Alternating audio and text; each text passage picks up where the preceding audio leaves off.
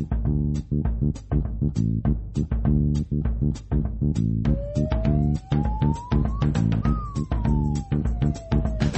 ねねねつもじねねねねつもじねねねねつもじねねねねつもじ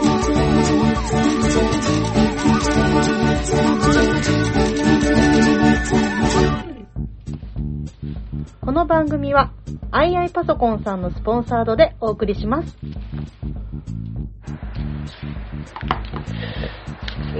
サイド B 音中。はい、つもじネーム、悪玉おじさん。ありがとうございます。はい。勝利さん、カーズさん、藤井さん、ごきげんよう。ごきげんよ本年もよろしくお願いいたします。う。よろしくお願いします。えーまず、昨年の564回、美少女ゲームについて語る回、とても面白かったです。私がプレイした美少女ゲームといえば、確か、サターン版の野々村病院の人々と、脱衣麻雀ぐらいで。まあね、脱衣麻雀はね、つまいいね。今もうゲーセン置いてないですからね。ないですね。えー野々村優懐かしい。はい、えー個人的にパソコンを購入したのも2010年代と遅く、うんうん PC 版の美少女ゲームは全く通ってきませんでした。皆さんの今でも鮮明に蘇る美少女ゲームの記憶と当時の興奮が伝わってくる楽しそうな思い出話を聞いて、ああ、そんな世界があったのか、羨ましいと思ってしまいました。えー美少女ゲームと PC の発展の歴史がリンクしていて、皆さんがエロゲーをやり込むために PC の知識を深めていくお話も興味深かったです。やはり男はエロ目的であればすごい力を発揮するんですね。はいそうです。はい、そうですね。そうなんですはい。えー勝利さん。あ、僕のことです。み、みんなの全く活動し。えー前回秋クールアイドルマスターミリオンライブの解説、そして勝手にアニメアカデミー賞、アイドルマスター賞、素晴らしかったです。えーその道のオーソリティの語りは面白くもあり、情報が細かすぎて全く理解できずに置いてきぼりにされるのも熱文字らしくて心地よかったです。えー締めのコメントで、アイドルマスターの方がアイドルマスターだなぁと思っちゃいました。とおっしゃっていましたが、意味がわからないのに不思議と納得してしまいました。そんな教祖様のありがたいお言葉のようで、詐欺師のセールストークでもあるような勝利さんの語りが私は大好きです。ありがとうございます。藤井さん、お、はい。冬クールのダンジョン飯、姫様拷問の時間です、などのグルム系アニメや、スナックバスへなどお酒絡みのアニメなど、藤井さんが得意なジャンルのアニメが増えてきているので、解説かもコメントなど楽しみにしています。ああ、確かに。えはい。ーあとは、女性下着をテーマにしたアニメを待つだけですね。ああ、はいはい。まあ、昔空の落とし物とかね、ありましたねあ。りましたけどね。パンツがいっぱい出てくるやつ。はい。エンディングでね、パンツがいっぱい出てくるようなね、はい、ありましたけど、えー真面目な話、今度熱文字で、グルメとお酒のアニメ特集をやってください。ああ、いい。それすごく良くない？はい。うん聞き役でお酒好きな石井氏がいると盛り上がるかも。うんあ、そうなんだ、うんうん。僕はずっとビールしか飲まないですからね。そうですね。まさにぬるいビールしか飲まないですもんね。いや、冷たいビールも飲むよ。常温のビールじゃなかったでしいや、それはなんか家に冷蔵庫がなかった、去年まででしょ？ょあ、そうそうです。今もう家にビールあるし、冷たい、冷たい。うん、あと、店でわざわざ、あの、すいません、生ビールちょっとぬるくしてくださいって言わないから、好き、好き、飲んでぬるいの飲んでたわけじゃねえじゃよないから、違うよ。うん。えーカーズさん。はい。私はカーズさんのアニメ語りに一番影響を受けているかもしれません。すいません。カーズ歴代初恋キャラや過去の推奨アニメが私の趣味思考に非常に近く、未視聴作品をカーズさんのプレゼンきっかけで見始めた作品も一つや二つではありません。はい。カーズさんのアニメ語りには熱と愛があります。ありがとうございます。えーしかし、カーズさんは、ご自身が妄想話やエロ話をするときは気持ちよさそうに、とうとうと話されますが、はい。こと、他人の妄想話やエロ話になると、急に冷たくなり、はい。全く寄り添ってくれないのが、ちょっと寂しいです。寂しい。カーズさんって、エロ方面では相手を気持ちよくさせるより、自分が先に気持ちよくなっちゃうタイプなのかなあ、さんに言われたやつと俺。ロフトプラスワンのイベントで僕ゲスト出てて、まあはい二人でゲスト出てて、占ってあげますよって言われて、カールさんは、こう女性をなんか気持ちよくさせるのが下手ですねって言われて。自分、自分、そう自分本位なのはやめた方がいいとか説教をされてですね。それあれじゃ占い？じゃなくて、ゲッターズさん、サイド P 聞いてんじゃない？あ、実は、てんないや、なんかビンゴして当たってました、だから。自分が気持ちよくなるように、ことが女の子の喜びみたいなパターンありますから。大体今のブルアカの同人誌って全部そうでしょ。えーサイド B メンバーのおたゆた編集室クロスオーバー会も楽しみにしています。それではまたということで。ありがとうございます。いや、サイド B にもメール来るようになったね。はい 嬉しいです。はい、というわけではい松崎勝利です。藤井21です。カーズ SP のカーズです。はい、というわけで、よろしくお願いします。よろしくお願いします。はい、サイド B のはい。季節がやってまいりました。はいということで、このようなね、あの、長文のメールも、お一人、一人ずつにメッセージを。いや、ありがたいですねね。確かに。は反響が呼びかけた甲斐がありましたね、ずっと。い。ね。そうですね。な嘆きというか、呼びかけた嘆きですうよね。ん。誰も聞いてないんだろうなってなんか思った時期もありましたけど、はいよかったです。よかったです。まだね、ちょっとメールも来ているので。あすごいですねはい。ご紹介しましょう。えーっと、こちら、ロココ記者。ありがとうございました。はい。えー、熱文字サイド B の皆様ごきげんよう。す。不女子最高会議の収録風景と、サイド B のポッドキャストが日を置かずに配信され、熱文字中の秋でございます。うんだからこれはだから前回、だから配信された11月末ぐらいに送ってきていただいたメールですね。はい。えー不女子最高会議での不女子を自称することの話を完全に自分ごととしてカロリー高めに摂取し、消化しきれていない状態で、その翌日に配信されたサイト B を聞いたら、冒頭では、ブラジャーについてやら、巨乳についてやらのロッカールームトークでお出迎えされ、振り幅が少くて笑いました。すいません。ロッカールーム。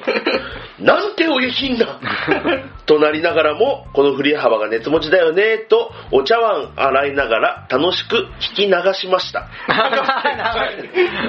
聞き流されました。はいえー熱量と文字数という扉を開かないと、サイド B にも不女子最高会議もたどり着きません。隠れているようで隠さない。でも、一つ話的なものを聞けるのが熱文字のいいところなんだよなと改めて、この熱文字 2days に思ったのでした。あの、YouTube の方でね、そう、不女子最高会議はやってますねはい。あのーそれ、それはゲーム配信じゃなくて、その、確か、えっと、収録を、なんか YouTube でも生配信するみたいなそうです。あはい。配信があって。僕たまにコメントしますけどね。あんまり言うとみんなが冷めちゃうと思って僕あんまり、あのー書かないんですけども、確かにたまに、あの、たまにこんばんはって書いてると、あ、川津さんだって反応してくれる。ちょっとね、打ち合わせぎちゃうとね。そうそう、打ち合わせるとはいちょっと冷めちゃうんで、はい黙って聞いてます。えー自分向きじゃない作品がピックアップされることが多いサイド B なので、女性の方ですかね、ロココ。うこんれですからね、えーだからこそ自分向きじゃないけど面白そうな作品を知ることができて視聴に至ったりします。石の裏に隠れた状態で自分を視聴者層として想定されていないんだろうと決め込んで聞くこと自体が楽しいのではないか。もちろん、熱文字クルーの皆様は誰かをターゲットにしてお話しされているとは思わないのですが、うん石の裏から聞いてるモードという楽しみもあるよという感想メールをあまり書けない言い訳を言語化してみました。えー、不女子であることの表面について考えたら、逆に石の裏に隠れていたい、隠れていたい気持ちの方を盛大に思い出した感じです。えーそれにしても、作品の話になると、急に皆さんドライブがかかって、え、そんなアニメあるんだ、となる後半部分がいつも楽しいです。えーハーレムアニメはさすがに県外だろうと思ってましたが、僕のことが大大、えー大大大大大好きな100人の彼女にはいはいがぜん興味が湧きました。えー主人公が魅力的なのはいいですね。もし視聴ができたら感想メールを送れるかも。ということで、ロココ記者ありがとうございます。あれ女性が読ん読んでみて楽しめるのかちょっとわからない。わかんないでもですね。、僕の女性の知り合いとかは、あれ見てましたよ。アニメの方。で、要は漫画は見てないんだけど、アニメで初めて見て面白いって言って漫画の方に行ったら、あれが面白いと、あ、でもありがたい、ありがたい。女の子が可愛いっあ、なるほど。目線で見あーましたね。確かに確かに。やっぱりポイントも。女性にやっぱり一定数その女性、女の子キャラが可愛いから見るっていう層いますもんね。あるとは思います。あ、意思史的な感じですかね。うん。うん、なんかそれは確かにその、その女性その視聴者だから男の子がいっぱい出てくるアニメが好きなんだろうって思ってたら、それだけでもないよっていうのもね、おー確かに。ありますよね。でも100可能はな面白かった面白なかった。まだね、連載も続いてました全ね。然ね、マジでご都合主義みたいな。だからね、ハーレムアニメはさすがに県外だろうって言いますけど、んサイド B 的にはああれが本筋ですから、そう、どっちかというとそうですよね。うんうん。ああいう人になりたい。なりたい。はい。はい。そしてありがとうございます。そそして、えーもう一通いきましょう。熱文字ネーム、クールミント記者。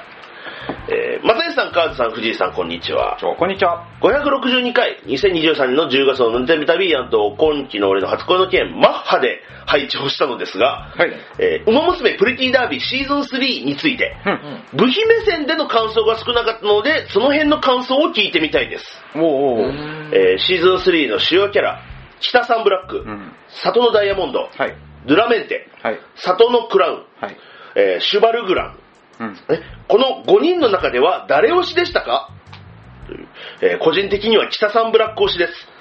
人懐っこい性格のキャラが好きだからという理由プラス、えー実馬の馬主がサブちゃんなので、うんうん。えー祭りのイメージから発表をモチーフにした勝負服になっていると思うのですが、えー胸と脇が強調されてて、とってもエッチだからです。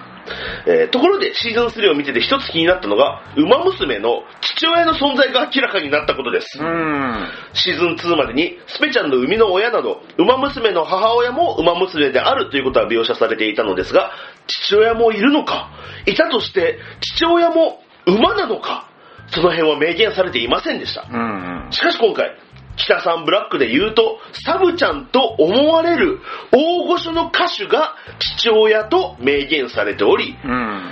えー、里の家においては、えー、里見はじめ氏、えーセガ、えーセガサビーホールディングスの会長が父親ではないかと連想できるシーンがありました。うん。父親はおそらく人間でしょう。えーだとすると、母親は馬娘で、父親は人間なわけですが、どうやって馬娘はできるのでしょうか？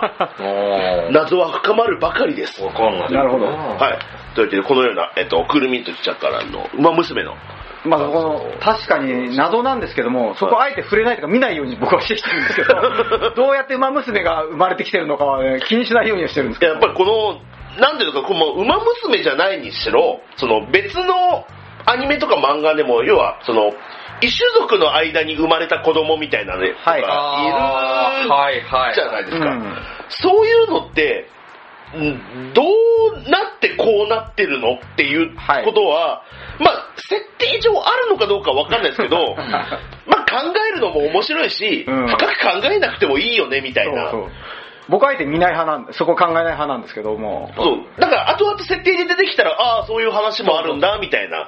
公式から何か言ってこない限りは、はい。僕の中ではもう深入りするのやめようっていうエリアなんですけど、だから、あの、僕、その、ね、漫画の話になりますけど、あの、ルリドラゴンっていうね、はいはいはい。あの漫画あるんですけど、その、お父さんドラゴンで、うん。あと、お母さん人間っていうね、えー間に生まれたルリちゃんっていう女の子のうん。話なんですけど、じゃあ。え、どうやって？ドラゴンが結構なドラゴンでしたでよかでかめのね、しっかりめの。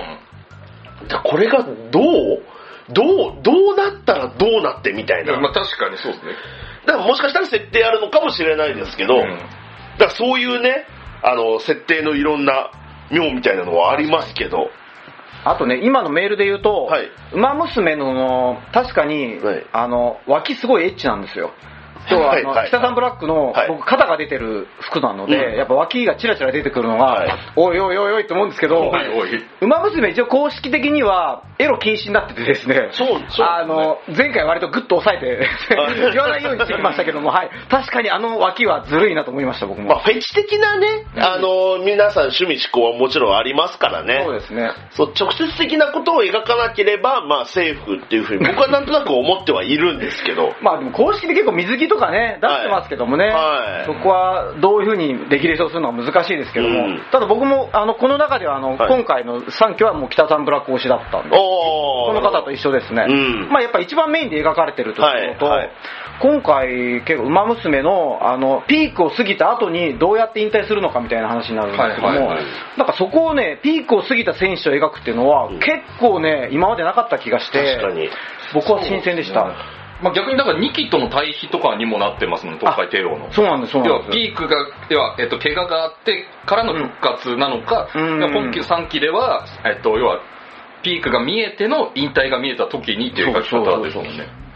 まあ他のね、その要はスポーツものとかでもそこを描くってなかなかね。例えば優勝して終わるとか、はいはい金メダル取って終わるとか、はいはいあの、やわらとかいっぱいいろいろありましたけども、はいはいはいそのピークを過ぎた後の選手がどういう立ち回りをしていくのかっていうのは、うんなかなかそこまで踏み込んだケースなかったんで、うん3期は頑張ったなと思いますね、僕は。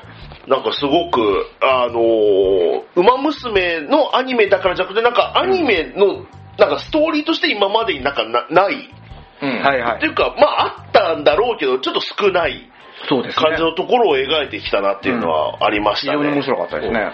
はい。というわけで、ちょっと前期のね、あの、話も出ましたので、はいここで、カーズさんの、い、わゆるあの、前期で、そうですね。えー好きな、好きだったキャラクター。僕の定例報告が始まるんですけど、俺の初回ですね。そうですね。はい。で、まあ去年の秋アニメ、非常に豊作だったんですね。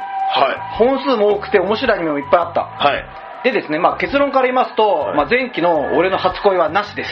なし？なしそう。つまり、アニメの、アニメの本数と初恋の数は比例しないんです。なんかちょっと、名言っぽく言いましたけど。皆さん、ちゃんと聞いてますか？ここテスト出ますよ。比例しません。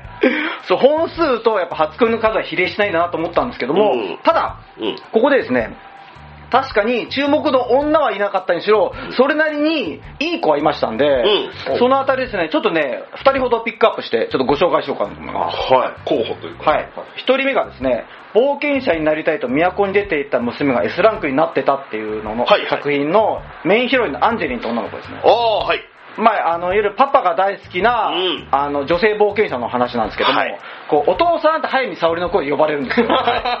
これがね、もういいパパデレっぷりで、うんなんか自分がお父さんになる錯覚しちゃうんですよ。うんで、娘にもしかして早見沙織さんがいるんじゃないかみたいな、そういう妄想まで出てくる。あもう、ああ、そう。そ、そこまで言っちゃいましたか。だからこういう娘がいたらいいなっていう、あの、なんか、加齢臭嫌とか言わない、あの、反抗期になってなんか一緒に下着洗わないでとか言わない、こう、出れてくる、やっぱ娘が欲しいなっていう、やっぱり僕、まあ、おっさんの年齢なんで、そういう人にはすごく刺さったと思うんですね。さんのあの、ね、あの、みんなの前というか戦ってるシーンのその凛々しい感じと、そうはいはい。あとその、お父さんに対するそのデレの、で、デーの分のあのギャップ、うん。ありますね。あの演じ分けがすごい良かったですよね。ハイミさんなんかそういうキャラなんか割となんかでも多い気がしますね。凛々しいだけじゃないっていうのがああ、スパイファミリーの夜さんとか、とか、ポンコツさとはい。怖さが同居してたりしますからね。だからそれすごいぴったりだったし、彼女はあのラブライあのラブプラスでデビューされたりしてるんですけど、はいそうなんか割とああいう清楚なキャラクターよりも僕はこういうアホっぽい、結構割とお父さんって言ってくる、えー声とか割とアホっぽいんですけど、はいはい。はいなんかそういう声が意外とこう早見さんは似合うんじゃないかと思って抜け感があるというか。そうそうそう。割とそういう意味ですごく楽しめて、うん。だから要はあの初恋でもないし彼女でもないんですけどまあ娘として非常にいい娘だったということで、もう、なんか、それってじゃあ、あれ、性欲っていうよりは、非語欲に近いような。もう家族,、まあ、家族愛ですよですよね。早見さんを勝手に家族にして やばいですよ。やばいですね。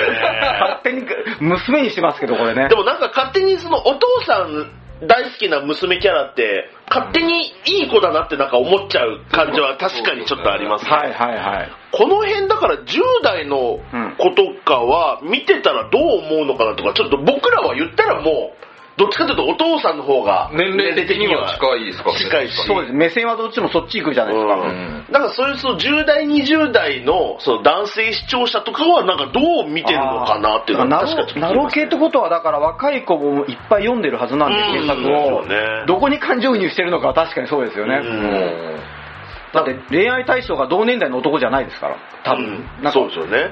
絶対彼氏ですもん。うん。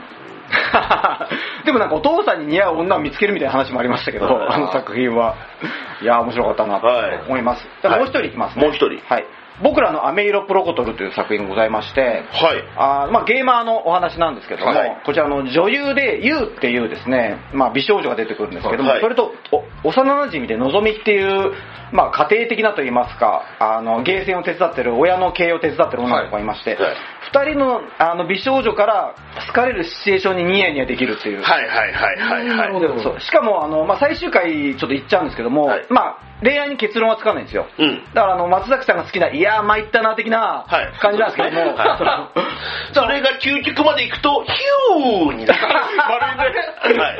究極まで行くとですよ。どうすればいいんだよヒューになります。顔の周りこうハートマーク型でこう なってっていう感じですか、はいスルルって CM 入るみたいなだそのあたりがねすごくねまあその三角関係面白かったんですけども、はい。割とですねクレジットっていうかあのエンディングテロップとかの順番だと、ん。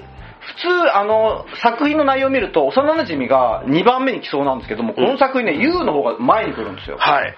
公式的にはあ、そうか。そう、あの、いわゆる、高値の美少女勝ち、幼馴染負け？か？これは？とか、いろいろ悶々と考えてまうんして、まあ、幼馴染がね、絶対負けないラブコメもありましたけど、ありますねありましたけど、はい基本的にやっぱ幼馴染はやっぱ負け拾いなのかなとね、僕はね、ふと思いました。確かにな。あのエンディングの並びを見て。はいそっか。じゃあ、これは、キャラクターそのユーも、えっ、と、のぞみも、そうですね。あの、好きだけど、好きだけど、まあ僕はその参ったなシチュエーションも、僕、僕、そういう、そう全体のこう二人の女の子から好かれそう、好かれてるのがね、最高だなと思って。はいまあ僕全然ゲーム上手くないんですけども、はいただ、こうやってなんか、無条、無条件でまあ好かれるっていうのはすごい気持ちいいなと思いました。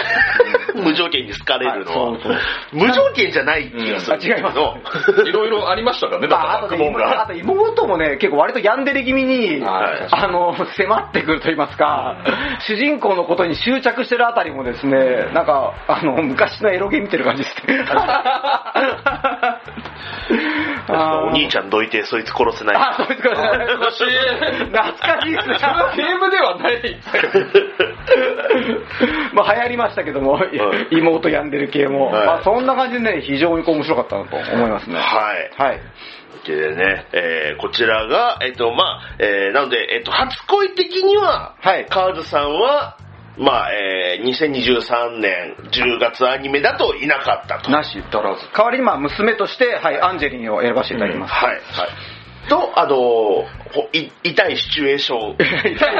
そうですね。その場に痛いシチュエーションが見つかったという。そうですね。はい。はい。というわけで、えー、ウィキの方書き換えておいてください。そうです。あとね、あと非公式まとめね、サイトありますからね。はい ある種、初恋より親子関係の方が濃ゆい気はするんですけどね。ああ、絆的に、うん確かに確かに。まあでも、親子もね、あのー今期の娘みたいなのもね、全然いてもいい。ああ、あなるほどね。はいはい。そうまだってマイクール娘いたっていいんですか？ら。そうなんですよ。俺もだんだんこう年取ってきて、初恋からあの今期の娘みたいになって、いずれ孫になって。孫になって、大家族になるみたいな。まあでもね、そういう風になるのかもしれないですよね。はいはいだってもう、だってこれ初めてだってもう何年経つんだって話ですよ、10, 10年ぐらい経ちますね。マジだですか？からね。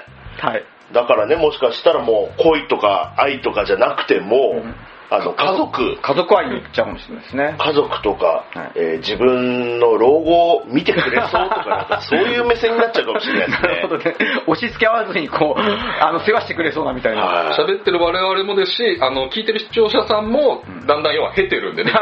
うんなってしまうかもしれませんが、はい。というわけで、はい。はい前期のお話でございました。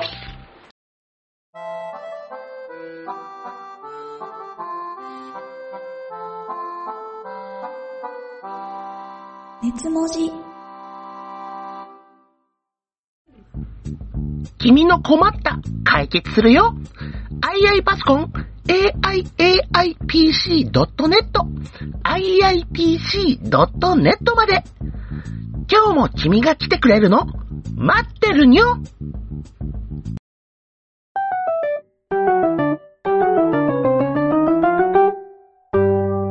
熱文字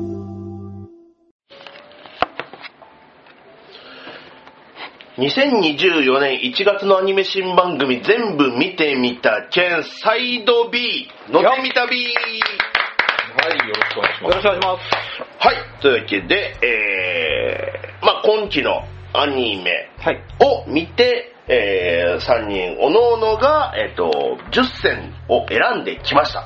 で、その10選の中で、まあ、複数人選んだものに関してのみ、えー今回は、えっ、と、紹介、トークをしていくという、えー内容でございます。えー本編と、えー本編の、まあ、サイド A っていうんですかね。はい。えー新前提と合わせて、えっ、と、お聞きいただければと思います。はい。というわけで、まあ、集計私しまして、ありがとうございます。はい。えー、ちょ、ちょい少なめ。少なめ。ちょい少なめですね。いつも割と10とか11あ、かとか。ぶったのが、はい。はい。今回紹介するのがあるんですけど、だから前回7で結構少なかったんですよね。あ、そう。あ前回7で結構少ないなからのよりは多いけど、うん10よりはお少ない。じゃ7より多いけど、何なんだよ。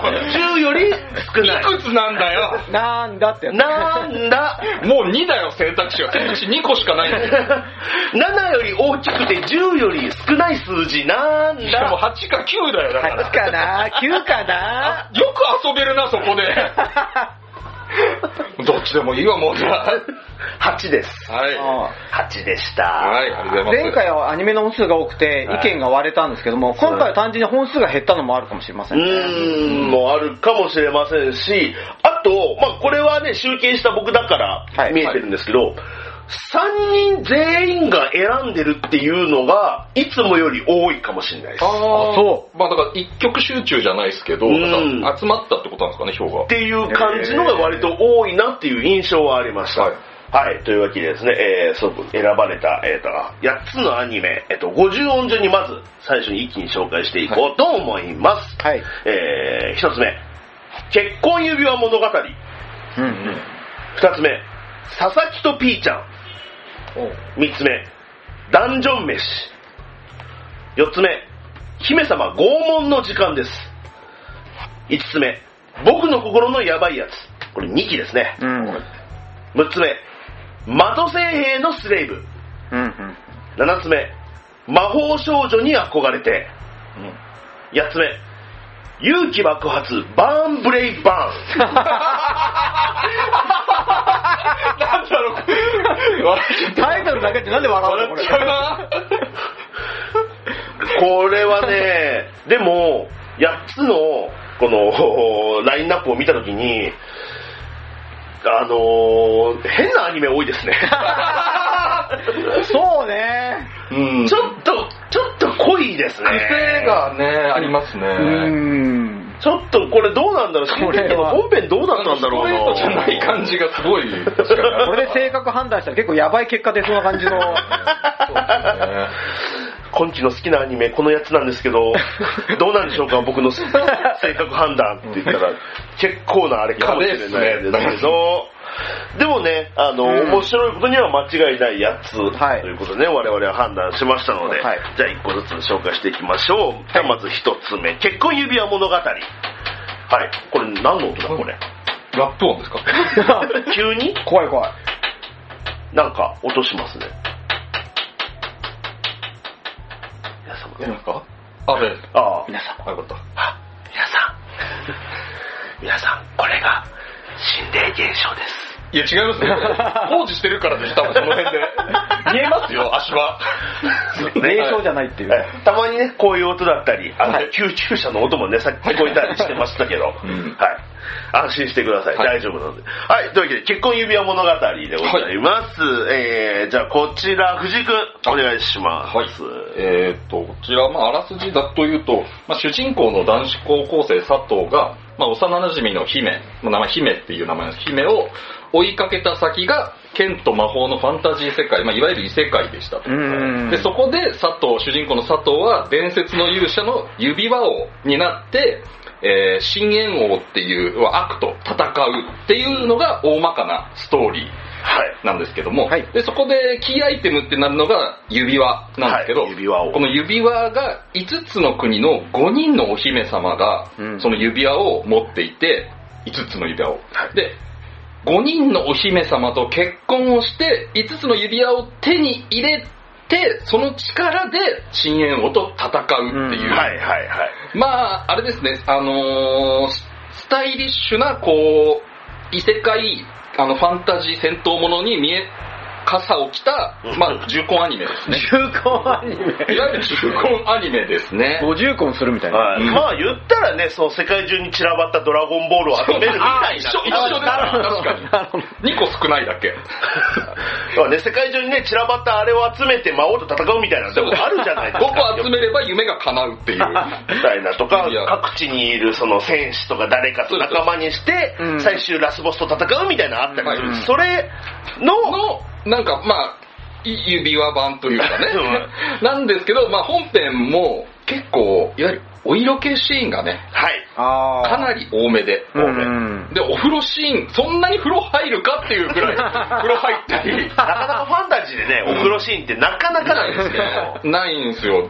とか、赤すりシーンは必要ですかとか、必要なんですかはい思うんですけどね。で、またそれに合わせたように、あの、光多めで、謎の光多めでねそうです。ねはい。で、もちろん ATX 版では、あの、光なしバージョンがおー、あーはいそうなんだ。あるやつなんですけど、えー、これ僕、一番注目してるというか、最高だなって思ってるのが、はい。エンディングなんですよ。エンディング。はいははい。い。エンディングで、まあ、5人のいわゆるお姫様がうん並んでベッドで横たわってるシーン、はいはいこの一枚絵なんですよそうね。そうですね。この一枚絵なんですけど、んあの絵最高じゃないとうん。いやわかりますめっちゃ綺麗。めっちゃいいですよねめっちゃいい。で、はいこれ何がいいって、あの、僕個人的に好きなのが、うんあれ、ネグリジェじゃなくて全員ベビードールなんですよ。はあほはあはあはいわゆる、あのー寝具ではなく、下着なんです、あれ。う。あああ、はあはあ。ネグリジェって要は寝具なんで。パパジャマと同類ってことです。かパジャマなん寝るための寝具なんですけど、あれ、ネグリジェじゃなくてベビードールなんで下着なんです。よ、ネグリジェとベイビードールはそれが違う。っていそうです。そうです。俺その違いも。あ本当ですか？あの俺ベビーロールって聞いてあの何か背面跳びのあの走りあ高跳びの。ベビードールです。あね。はい。はい。だからそれなんです。ねそれはベリーロールだよねあれ。そうです、あれはベビードールです。はい。ベビードールっていうのがあると。いわゆる、えーっと、上のブラ、ブラ、ブラジャーとかから、はい。要は、えーっと、裾にかけて、結構ルーズめな、うん。えーっと、生地があるようなのをベビードールってう言うんですけど、ーんなるほど。で、これが5社、5人いるんですけど、はい。5種のこのベビードールがまあ最高で、皆さんどれが好きですかっていうのを僕まず聞きたいです。あああの三者三様じゃないけど五者五様のまあ、一個一個これちょっと追っていくと、あの、あれなんでざっくり説明していきますけどこのまず主人公の、あの、幼馴染の姫のはい。このベビードールが赤紫の生地になんかこの黒のフリルがして、はい。で、フロントに結構黒のリボンがあるんで、ちょっとエロ可愛い感じなん。ですで、これ、えっ、と、さらに合わせてるショーツが最高で、サイドのストラップが、ダブルストラップになってるんですよ。ダブルストラップ。あの、要は2本線、はい2本のストラップ、はサイドになってるんですけど、はいこれによって腰のラインが美しくより戦場的に見えるんですよ。だからここでエロさがより際立ってる。はいはいはい。最高ですね、とひみさん。はで、あの、隣にいるのが、左隣に、左隣にいるエルフのネフィリ、ネフェリティスっていう、ちょっと人、あの、人見知りで引っ込み思案なんですけど、それを表してるかのような、この白の、白を基調とした、この、ちょっと、えっ、と、なんていうか、サーモンピンクの合わせた白のフリルのうんベビードールなんですけど、最高に可愛いですよね。あの、透け感のある感じもうん。で、エンジ色のリボンも、このアンダーバストをこう支える感じである。アンダーバストはいを支えるような感じであると思うんですよアンダー忍者のなんかアンダー忍者の派生作ア品ンダーバストこれね、あのーもう3人目、あの、本編でも出てきてるんですけど、戦士のグラナート。はい。このタイプ、あー、ありましたね、そういえば、このタイプもと。あ。の、シームレスになってるんですよね、上上が。これどちら、だから厳密に言うとこれベビードールではなく、これブラジャーとショーツの組み合わせなんですけど、ブラジャーがシームレスになってることによって、はい。体のラインが、要は女性的な体のラインだけじゃなくて、戦士なんで筋肉的な体の、要はしなやかさとかも見せれるんですよ、シームレスのはい。ブラジャーにすることによって。はい。で、さらにフリルで、あの、より、こう、可愛く見せるはいってい。う良さがあるんですけど、あと二人まだ出ててきてない、本編出てきてない、この二人も、まあいいですよね。あのー、アームカバーしてる子とかも最アームカバー。あ、はいアームカバーって、便座カバーみたいなやつ。腕にしてるじゃないですか。あちょっとサテンっぽい生地の、はいはいはいはい。あの、アームカバー。で、アームカバーの上から指輪してるんですよ。ということは、そう、外さないんです、あれはそういう時に。そういう時そういう、そういう時に外さないんです。だってあの指輪外さないじゃないですか。はいそういう時に外さないということは、あの、かアームカバーで、はいあの、そうなんです。そういうことなんです。はい。はい。最高ですよ。皆さん、どの子が好きですか？はい、えー結婚指輪物語、えーあでございました。はい、皆さん、お追うってやつ楽しんでください。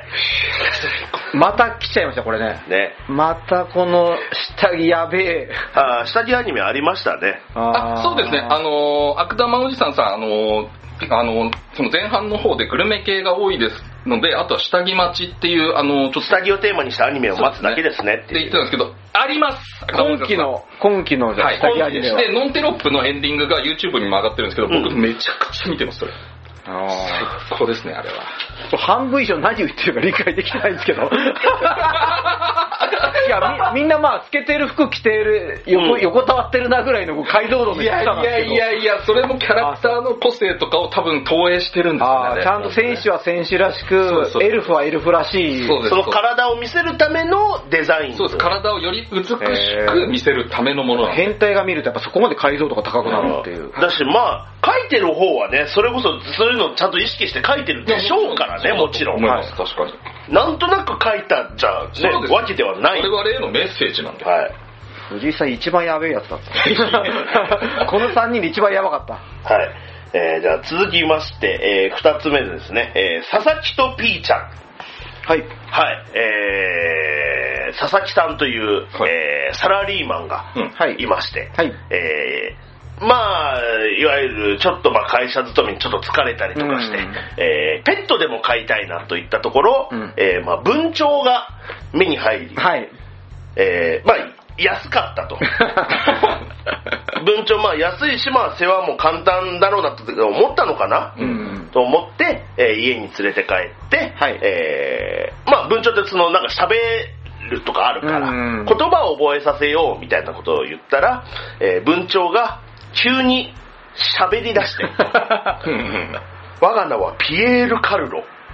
異世界の都にして星の賢者ということを言い出して、えーじゃあピーちゃんということになり、いや、もっと引っかかるとこあんだろう。があり、で、そこから、えー本当に、その、ピーちゃんっていう文鳥は、うん異世界の、その、賢者はいが転生した姿、はいはい。はい。ということで、そっから異世界に行って、うん。その、魔法そのをなんか使えるようになったり、はいで、異世界から戻ってきて、戻ってきたら戻ってきたで、魔法とは別の異能バトルみたいなものが始まったり。魔法少女みたいなのが出てきたり、なんか、いろんな要素がぐちゃって詰め合わさった、これが、なんかすげえ面白いんですよね。すごいですね。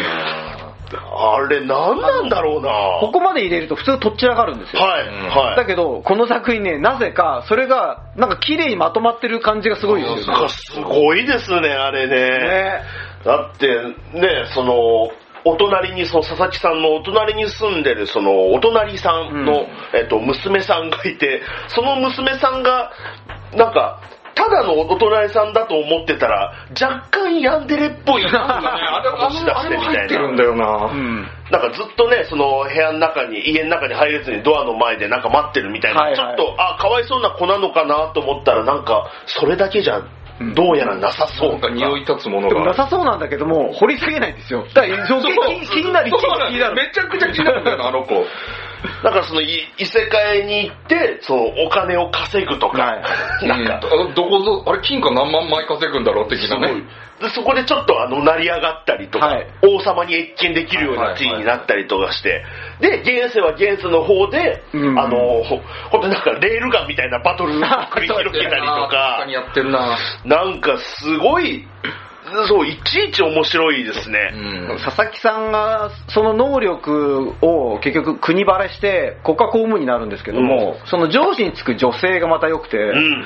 あの、まあ、すごい年下なんですよね。なんですけども、スーツを着てビシッとして、戦闘能力も高くて、はいなんかそのあたりめちゃくちゃ強い女としてはね、かっこいいんですよ。いいですね。だからすごい女がいい。だから本当にその上司というか年上のお姉さんだと僕は思ってたら、うん途中でその発覚する16でしたっけそう、未成年だからあの酒飲めないみたいな話になって。で、その舐められないように化粧も厚化粧してるとか。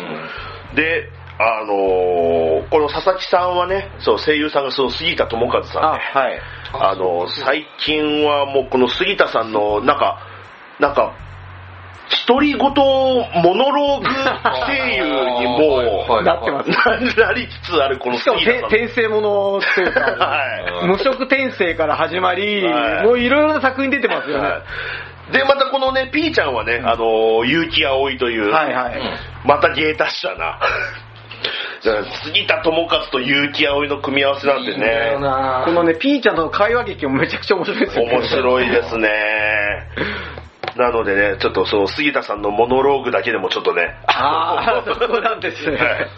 ちょっと見ていただければと思います。まあ、ストーリーもね、うん、何がそう、うん。さっきも言いましたけども、いろんな要素がひっちゃかめっちゃかなる上に、うん。一番新しい、この収録の時一番新しい話では、魔法少女まで出てきて、うん。しかもなんか、異能力者殺すみたいなこと言い始めて、うん。なんか、なんかじ次の週何が出てくるかわからない面白さがあるんですよ。これはね、本当にちょっと、本当なんかびっくり箱のようなそうですね。そうですね。面白さありますね。皆さんもちょっと見ていただければと思います。さあ、続きまして3つ目、54順で言うと3つ目、ダンジョン飯。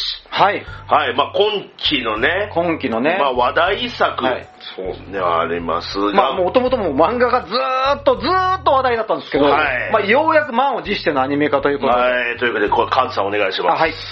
まあ、ざっくり言いますと、まあ、男女の奥深くに住んでいた時に、レッドドラゴンに妹が食われてしまったと。うん。いうことで、命からがら、えー地上へ生還した冒険者のライオス、お兄さんは妹が消化されてしまう前に助け出そうと。再び男女に潜ろうとするが、お金がないと。そうだ、食料は、えー迷宮内で自自給自足しようということで、えースライムとかバジリスクとかミミックなど襲い来る魔物たちを食べながらダンジョン踏破を目指すというファンタジーでございまして。こちらやっぱり今のやっぱりモンスターを食べまくる点がやっぱポイントになってくるんですね。で、えっ、と、その前に、えー去年か一昨年あの、とんでもスキルで異世界放浪飯っていうのがあったんですけど、ね。あれはですね、モンスターの肉を現代の調味料で味付けする面白さがあったんですね。このダンジョン飯は、モンスターの生態系にまで踏み込んで、で、現代の生物と近い生き物という解釈をして、うんまあどういう料理をするかっていうところうんが肝になってます。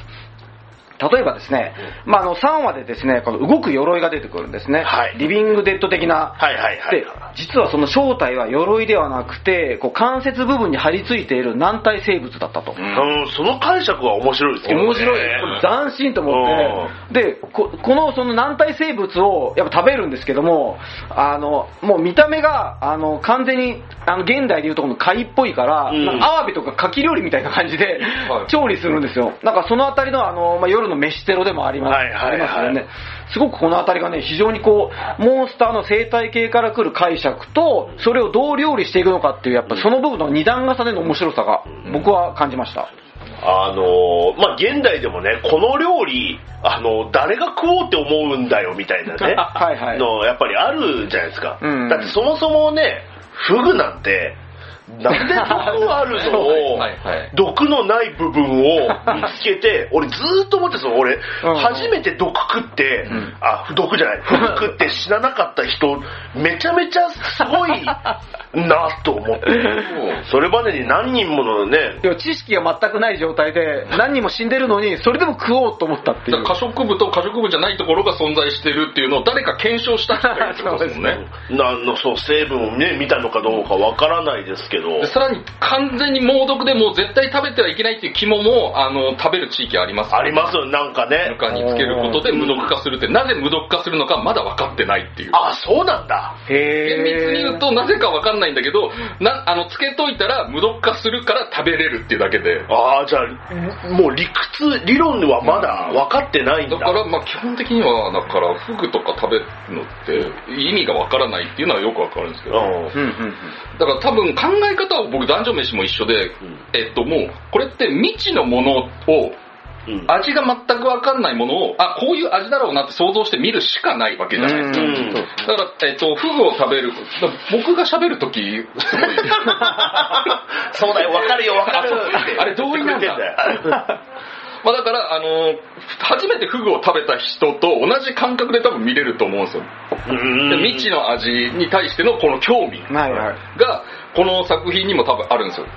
だから飯、飯とるかって言われると僕は厳密によくはわからないんですけど、僕自身もなんかへあの変なもの食べるの好きなんで、うんベトナム行って犬食ったりしてあるんで。まあ割とあの、ライオンさん食べたがるんですけど、他のあの二人は割とドン引きしてますからね、最初そうそうそうね。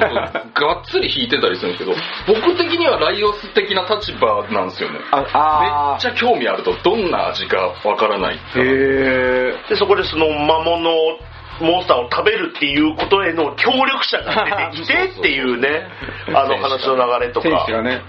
でも僕、キャラクター的にはいもう一点ポイントがあって、まあキャラクターもやっぱり面白いんですよ。はい。で、今回、まあ、美人のエルフがあの出てくるんですけども、あの彼女がコメディリリーフというのがすごく珍しくて、例えばあの、まあ、昔でいうロードスト戦記のディートリットとか、うん。まあ、美人のエルフがいわゆるこうヒロイン的な立場だったりする作品が多いんですね、はい。今回はめちゃくちゃこうギャグチックにあのツッコミ役になってるんですよ。そうですね。この辺りの使い方が非常に面白くてでですね今ちょうど2クール目に入っている「あの早々のフリーレン」って作品がございます、はいはい。こちらの割とエルフをこう見比べる面白さもですね、まあ、そうですね。お同じくかなり対極にあるエルフですね。この辺りも注目ポイントだと思います。はい。はい。結構ね。まあ、面白さに関してはもう間違いない。間違いないですし、ね。まあ、僕は正直その原作追ってなかったんで、実は。あ、そうなんだ。で、このアニメで見て、ああ、これは面白いわ って見ながら思いましたね。まあ人気になる理由もわかるかなと思いますけども、はい。思います。そうね、アニメで、あの、カラーになり、動き、ね、さらに魅力が増した気がします。はい。えーダンジョン飯でございました。はい。さあ、続きまして4つ目。姫様拷問の時間です。さあ、こちらグルメが一応続くということなんですかね。はいえーじゃあこちら藤井くんお願いします。はい。えっ、と、ジャンププラス。はいえっ、と、ジャンププラスで、えっ、と、ネット連載もしている、えー漫画のアニメ化なんですけど、まあ、僕も原作も好きで、いありがとうって思ってますけど、はいまあ、ストーリーとしては国王軍と魔王軍が戦争している世界観。はい。で、そこの、えっと国王軍の王女であり、えっと第三騎士団の騎士団長である姫様が魔王軍に囚われの身となる捕虜となってしまう。で、その魔王軍の最高位拷問官のトーチャーから数々のこう、いわゆる拷問を受けて、うん。国王軍の秘密を聞き出そうとする。で、果たして姫様はその拷問に屈することなく、秘密を守ることができるのかっていう、はい。あの、嘘のあらすじですね、これは。本当のあらすじで。本当。いやもうね、これはもうほっこり日常系のキャラもののアニメです、本当に。最高に幸せな時間が30分間流れるだけの。拷問という言葉からは想像もつかない。もうこの拷問がただの拷問じゃないんですよね。いわゆるあの想像するような肉体的な拷問。うんえーっと、まあ、こうちょっと痛めつけるみたいな拷問ではなく、もっとなんか欲求に語りかけるような、欲求に語りかける感じの、はい。例えばなんか、えーっと、焼きたて熱々のトーストにバターをチュワー。それだけじゃなくて、ビーフシチュー、皿に残ったビーフシチューをパンでちょっとなびいたり、もう絶対美味しいじゃんのやつとか、熱々カリカリの焼きたてのたこ焼きを目の前で食べたり、ハフハフ言いながら、はいはいはい。いやもう、最それもう絶対美味しいじゃんとか、あと深夜のラーメン。深夜に来てね。深夜にラーメンを食べるっていう、いやもう欲求に語りかけるような拷問ですと。うんで、正直僕これ連載始まった時に、あれ、この手のグルメ漫画、ま、このタイミングで来るかって思ったんですよ。えっと、連載始まったのが確か4、5年前で、うんうんもう結構その時ってグルメ漫画の、要は細分化もされて、はいはい結構種類も出尽くした感あったんですよ、正直。はい。で、その中で、まあ、拷問って一個乗っかってるというえ、結構ストレートなグルメ漫画来ちゃったかと思って、どうすんだろうと思ってたんですけど、実はこのグルメだけで終わらないのが、この拷問っていう多分システムのうまさだと思うんですけど、えっと、あ、例えば、えっ、と、ある拷問では、はい。可愛い熊の赤ちゃんの、えー動物に、から、えっ、と、おもちゃの玉を取り上げて、その熊の赤ちゃんが悲しんでるのを見せるっていう拷問。いわうん。ゆるだから、感情に語りかける。うんうんうん。かわいそうっていう。かわいそう、やめてあげてっていう感情に語りかけるようなのだったり、あとは、えっ、と、魔王様の娘のマオマオちゃん様っていう、うんえっ、と、女の子がいるんですけど、うんその子が可愛すぎるがゆえに、えっ、と、プチプチを潰すのを羨ましがらせるっていう拷問。もう全然拷問でもなんでもないんですよ。でも可愛いから絶対秘密話すわって自分でもそっち側に絶対行くんですよ。だから、このグルメ系のジャンルにとらわれてないだけ、うんとらわれてはいないんです。だから今まであったグルメ系漫画とかとは一線を画すような感じなんですよね。うん新しいジャンルですよね。語りかけるのが食欲だけじゃないっていうこだからさっき、とですね。えっと言った肥後欲とかに語りかけたりとか、ああとなんか遊園地に、なんかこう約束をなんかやや破りたくない陰気と陽気ですよね。そうそうそう。で、陰気と陽気が、まあ、拷問感なんですけど、友達になって、やってで、一緒にゲームして、一緒にゲームできる空間って最高っていう、友達って最高って姫様が言ってんの見て、なんかいいなって思って僕笑いながらボロボロ泣いてる時あって、これ見て。優しい世界が広がってる。優しい世界だな、ここはって思って。ケイさんももともとゲーマーですもんね。そうですねまあ、この世界観は最高ですね。はい。幸せですね。幸せ、本当に。だからもう、この名前のね、あの、タイトルの字面だけ見るとちょっとね、おどろおどろしい作品のように見えますけど、あの、タイトルのフォントを見てもらえたら。そうですね。あの、なんかプルンプルンした感じのフォント。あれ見てもらえれば、あこういうのなんだっていうのがわかると思います。隠す気ないですよね、これね。最高ですね。この、あとやっぱりその、なんか出れてる時というか、うん。あの時のやっぱりそのデフォルメのそのデザインの感じとかも面白いの顔ね。可愛いですよね。うん。だからそれで、あ、なんかちゃんとこういうアニメなんだっていうのもわかるし、またもし、そう、拷問って捕虜の立場なんですけど、ん。いや出かけんの会とか、そ の細かい、細かいのもあったりするんで、普通に自分でなんかこう、鉄球外したりとかしたり、はい。な何してんだって思って。それも、その辺もなんか細かいところも良かったりするんですね。なんか幸せが詰まった作品です。はい。はいという姫様、拷問の時間です。でございました。さあ、続いて5つ目。僕のこ、僕の心のやばいやつ2期。ということでございます。はいまあ、僕やばはね、まあ原作の方もね、はい。あのーもう、原作の、まあ、うんネタ、ネタバレどうしよっかな。やっちゃうかどうかいやいやいや、まずそれはまあ言わないでおきましょう。あ、言わなくていいの、じゃあ、あのじゃあ言わない。はい。じゃあ言わないですけど、じゃあ、藤井君お願いします。まあ、2期ということで、はい。えー1期の終わりが、なんとなく山田と市川がこう通じ合って、あ、今後どうなるんだろうって、2人の関係性がどうなるんだろうって期待させた終わり方だったんですけど、2期に入って、こうやっぱ一気にいかないでうん、徐々にやっぱゆっくりゆっくり2人が盛り上がっていく感じが、うんもう見てて、なんか最高だよなってやっぱ思っちゃうんですよ。うん。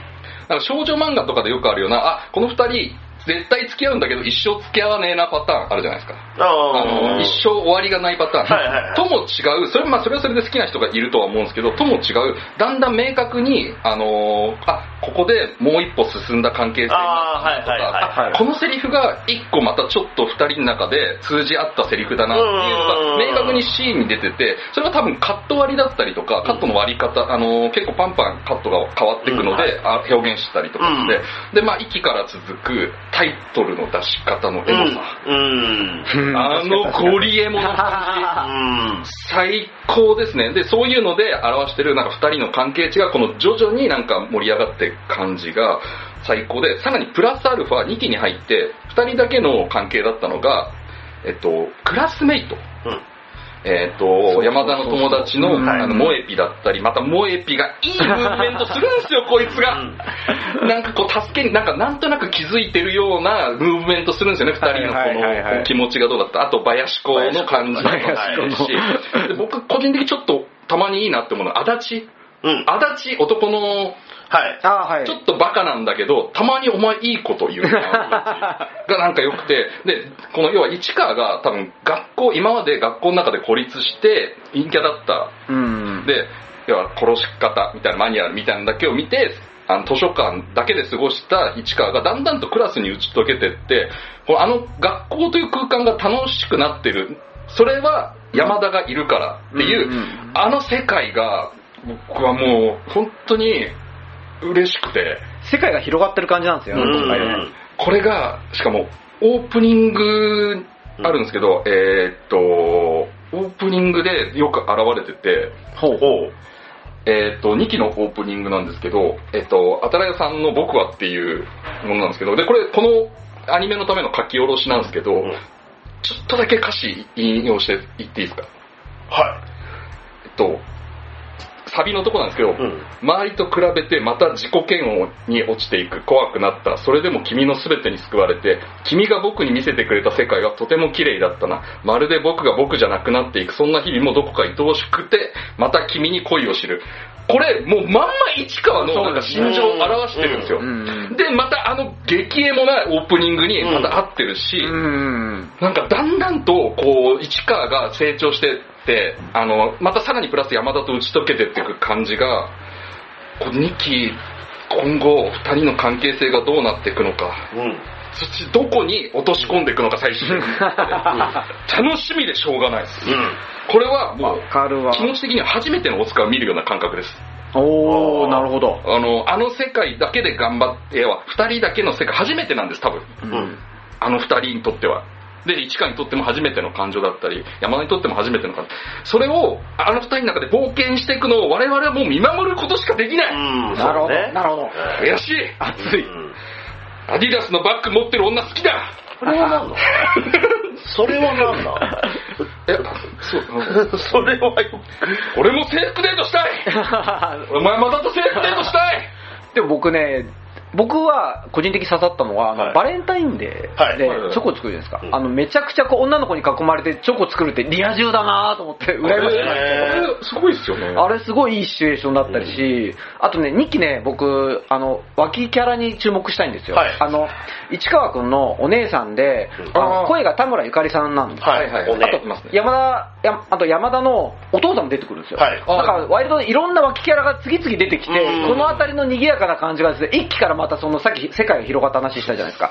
ああいう感じがね、すごくね、面白いと思います、僕は。要はそのね、山田のお父さんが出てくるとかお母さんが出てくるっていうのは、市川がうん山田の家に行くみたいなところもやっぱあるったりするか、そのバレンタインの会で。そうですね。で、さらにそこでそのお互いの家族と顔なじみになるみたいな、ちょっとそういう広がり方もあるし。その前にさ、山田のジャージを着てたのをさ、目撃されてるわけですよ。胸のゼッケンでさ。エレベーターでそうあれがね、あれが伏線というか繋がってるあたりがめちゃくちゃ面白いですよね。いや、てか、あの、チョコの、チョコ作りに行く時もうん、一、回諦めかけてるじゃないですか、あー山田に行くの。うんそれを、あの、連れてって促したのがモエピなんですよ。ああ、そうですね。あの下下で出会ってね。そう。はいはい。あれ、最高、モエピ、いいムーブメントしてるぜと思って。最高でしたね。帰帰りかかったところ声かけるんだよね。うん。いやーよかったですね。くーって思ったわ。いや、もう一品いい仕事してる。マジで。はい、というわけで、えー、僕やば。止まんないからね。はい。えー、じゃあ続きまして、えー、的製兵のスレイブ。おー。すごいいいですね。いいっすね。直球とストレあート。れは最高ですね。またジャンプラの作品が。はい、ジャンプラで、あの、まあ、主人公の男の子がいて、その、えっ、と、異世界とのなんか、えっ、と、なんかゲートみたいなのがなんか繋がってしまい、うんなんかそっちの世界にあの迷い込んでしまう人がいるみたいな。で、そこでモンスターに襲われてる人を、まあ、助けるための、その女性のはい隊みたいなのがあり、そこに、まあ、主人公の男の子が入ることになり、でもその魔と戦う力っていうのが実はあって、それが、その主人と その、女性と、要は主従関係を結んで、はい。えー要は自分が奴隷、スレイブとなって、うんうんご主人様の手のひらにキスをすると、その、戦える体になり、はい。で、その戦ったご褒美として、その、自分が、の中にある欲求、欲望を、叶えてくれるようになるっていう。ちょっとだもう素晴らしいシステムですね。だから、女性の方は、ご主人様の方は、体が勝手に動いてるわけですよね。うんはいはい。勝手に動いて、自分からキスをしたりとか、うんうんうんえー、なんでしょうね、顔を踏んだりとか、自分の意思ではないのに、とかそういうのをさせてるっていう、はい。あの、このお話。まあ、そのご褒美シーンも 素晴らしいですし、あの、いや、めちゃめちゃエロいなとも思うし、えーこれがね、あの、原作はこれ、高弘さはいはいんなんですよね。あの、まあ、その僕のねえ、ちゃんとしようよとか。はい、強キスとか、えっ、と、君が主で執事が俺でとか、あの、もう、もう、高広節全開だなって思いました。全開ですね、これね。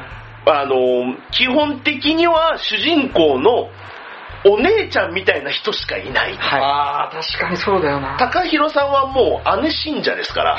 そうですね。人 で、そこの中でバトルみたいのもありつつも、めちゃめちゃ命をかけてる戦いっていうわけでもない感じとか、うんうんうんでも、とか、あの、その主人公の男の子は、あの、要は下僕なりに主人に、あの、えーその主人の言うことを聞くようにすごく頑張るところとか、あと家事がめちゃめちゃ得意なところと はいかはい、もう全部高広。も うそうですね。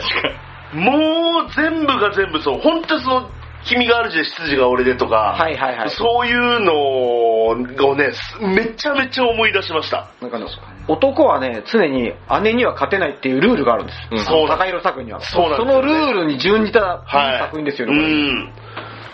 で、またね、その、奴隷のちょっと奪い合いみたいな感じになるのもね、あはいはいいいですしね。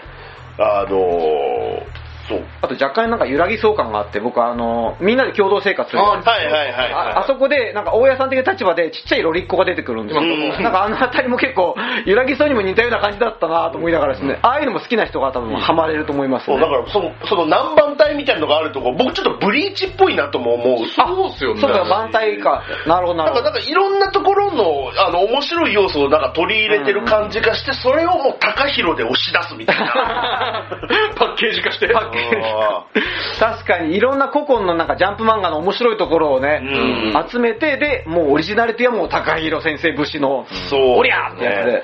あこれ僕ね、その後輩にちょっとこれあの好きなんですっていうのをなんか前々からそう言われてて、その、えっと、ワールドウォーターのあの、飯島ってやつに、は飯島ってやつがこれすごい好きなんですけど、だから勧められてて、で、実際見たら、ああ、なるほどなっていう面白さでしたね。なんかね、巨大化する女の子とかね、僕はい好きなんですよ。あー俺もシュシュちゃん好きあいいですよね。いい。あれ、しかも原作よりちょっとおっぱい大きくなってるんですよアニメそうかもしれない。あれ、ちょっと、ちょっと長くなってるんですよ、父が。マジで。マジで最近流行りの長乳。長父。父長くなってるその。うシュシュちゃんいいんだよな。ねえあの感じいいよな。いろいろんな能力それぞれ持ってるんですよ、ヒロインが。はいあの辺も面白いんですよね、すごいね。で、またそこのね、あの、それぞれ皆さんの好きなフェチは何ですか？みたいな感じのね、はいはいもありますし。でも基本的には、年上女性はいはい。で、実の姉も出てくるっていう、またね。そうなんですよね。またこれもまたちょっと高弘っぽいなと思いました。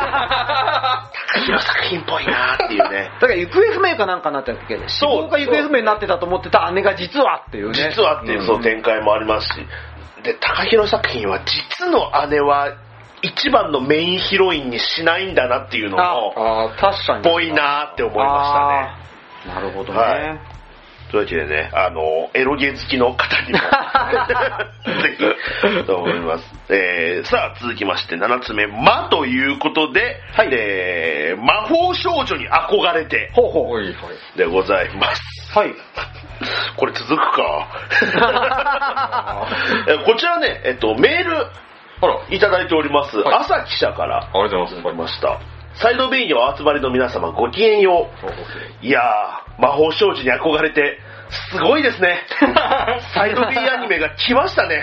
はい。シャミ子をも超える際どいとは、際どい悪魔的衣装はもう完全優勝です。不思議な光の筋を入れたとしても、これが地上波で流れているなんて、日本のアニメ界はまだまだ明るいですね。あれこそまさに希望の光。できればもうちょっと細く。あー、わかえーところで噂で聞いたのですが、ATX というところで流れているバージョンでは見えてしまうそうですが、本当ですか？藤井さん確認しましたか？本当です。あ、本当です。本当です。る。出てる、あの光は、はいはいはい。あと、えーっと、円盤でも確か出ますよね、多分。まあ、でもそういうのは出るでしょうね。確か、え ATX も確かなかった気がします。えーということで、こういうメールいただいておりますが、じゃあ、どういう内容なのかというのを、じゃあ、カーズさん。いやー、これは面白いですね。えーとはいまあ、まずですね、魔法少女が好きな陰キャの内気なオタク少女の女の子がいます。はいで、女子中学生のウテナちゃん。えー彼女がですね、まあ、こうマスコット的な喋る小動物からスカウトされて、魔法少女になるのかなと思ったら、はいなったのは悪の幹部。はい。で、自分が大好きだったはずの、えー魔法少女から敵認定されて襲いかかられる。はい。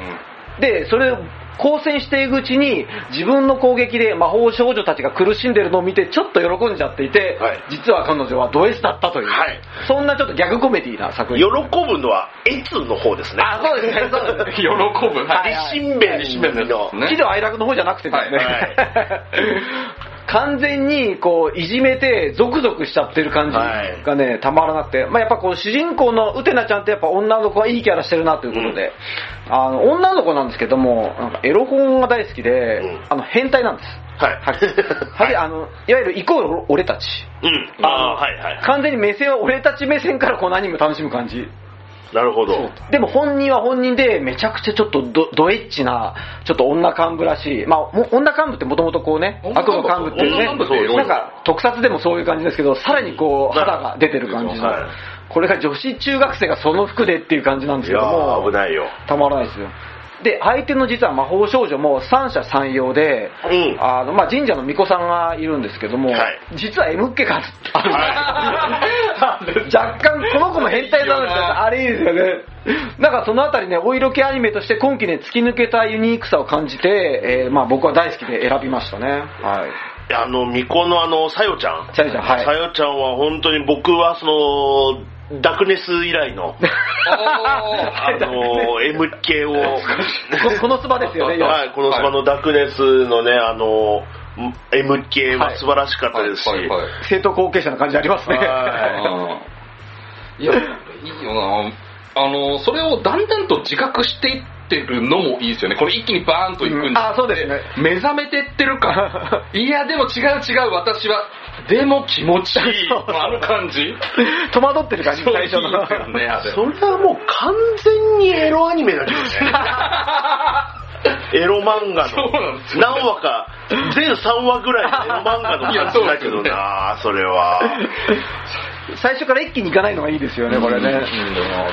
で、あの、例えばですね、まあ、あの、この作品そういうエッチさとかじゃだけじゃなくてですね、だけじゃないほっこりエピソードもあるんですよ。はいあの、例えばですね、こう、まあ、あの、三、えーそう、悪側にもいろいろ人数が増えていって、まあ、あの、その、この仲間の一人の人形を、主人公のウテナちゃんが直してあげるっていうほのぼのエピソードがあるんですね。いや、もう本当いい話だなと、うんほっこりしたなって終わると思ったんですよ。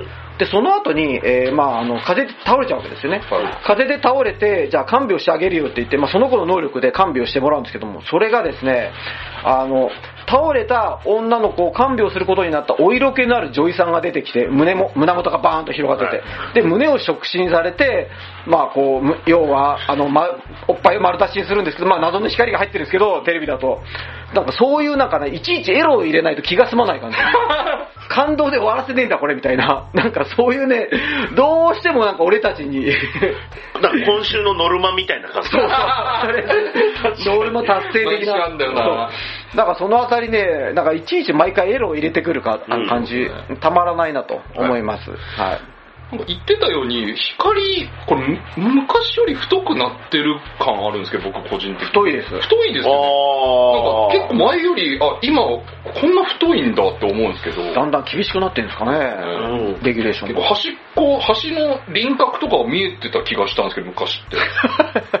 橋の輪郭、あ端のあ。輪郭というか、はいはいはいうん完全に見えない。今完全にもう、谷間とか、もう本当に、うんそうですよね。くれてますね。だってね、そのアニメだけじゃなくて、要はその、別のその、要はスマホゲーム、アプリゲームの絵でも、やっぱり谷間のところ白くなんかぼかされてたりとかね、潰される。うんとかもありますもんね。あの、下とか覗き込もうとすると潰されますもん、画面。さすが、さすがゲーム。潰れるというか、あの、なんか要はテクスチャーがごちゃごちゃごちゃってああ、はいはいはいはいはいはい。マジでそう。だから、あ俺はその YouTube とかで流れてくる CM の話をしてたんだけど、ゲーム本編の話。僕はアプリでやってて、すごいあの崖とかを登らせてるんで、あそその時に、叫んなテクスチャーって。あ、ね、プレイステーション VR でもね、あの、はい見えないようになってたりとかしますもんね。ああいうのもね。はい。というわけで、えー、魔法少女憧れでございました。そして次、えっ、と、8つ目、ラストですね。はいえー、勇気爆発、バーンブレイバ 最高だよな、もう。ーンなんで笑いが起きてるんいや、もう最高だよな、これ。はい。じゃあ、カウズさん。あ、はい。じゃあ、お願いします。まあこれあの、気持ち悪いで皆さんおなじみ 今期の発見アニメかどうかは分かりませんが、はい一番の話題作ではありますよ。うんですね。まあ、ざっくり言うとですね、まあ、ハワイのオアフ島でアメリカ軍と日本軍が軍事演習しているところに謎の生命体が襲ってきます。